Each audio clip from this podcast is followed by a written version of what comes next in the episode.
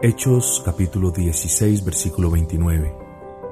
Él entonces, pidiendo luz, se precipitó adentro y temblando, se postró a los pies de Pablo y de Silas, y sacándolos les dijo, Señores, ¿qué debo hacer para ser salvo? Versículo 31. Ellos dijeron, Cree en el Señor Jesucristo y serás salvo tú y tu casa.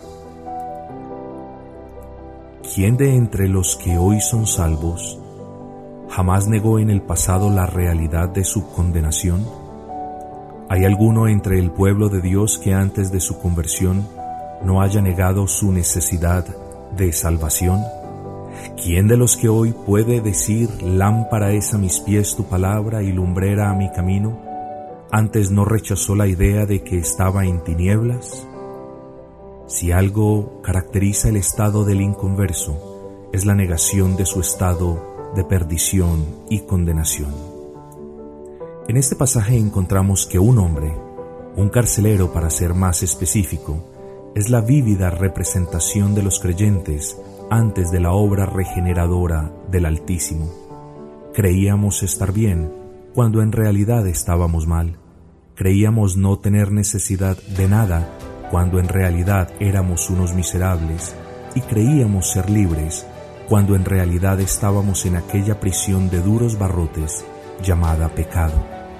El carcelero de la ciudad de Filipo tenía como oficio cuidar de los presos, pero sólo hasta que Dios obró en su corazón, él pudo ver la miseria de su pecado y finalmente se dio cuenta de que él mismo se encontraba en una prisión infinitamente peor y cruel de aquella que él cuidaba como oficio diario.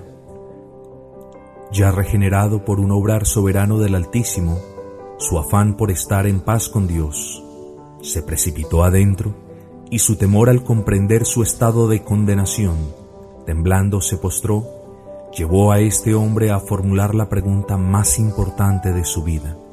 ¿Qué debo hacer para ser salvo? ¿Y cuál fue, es y siempre será la única respuesta a tan importante pregunta?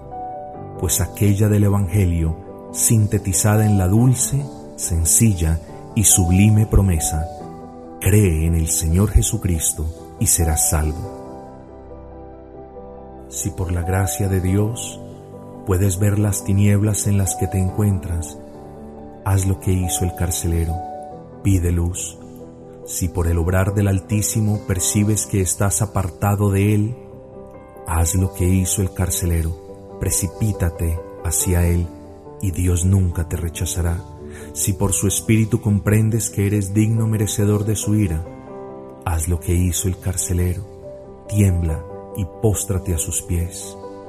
Y entonces, cuando agobiado por el pecado, consciente de tu culpa, e impotente para mejorar tu miserable condición, levantes tus ojos al Dios omnipotente para hacer la pregunta más importante de tu vida. Señor, ¿qué debo hacer para ser salvo? Él te contestará lo mismo que le contestó Pablo al carcelero.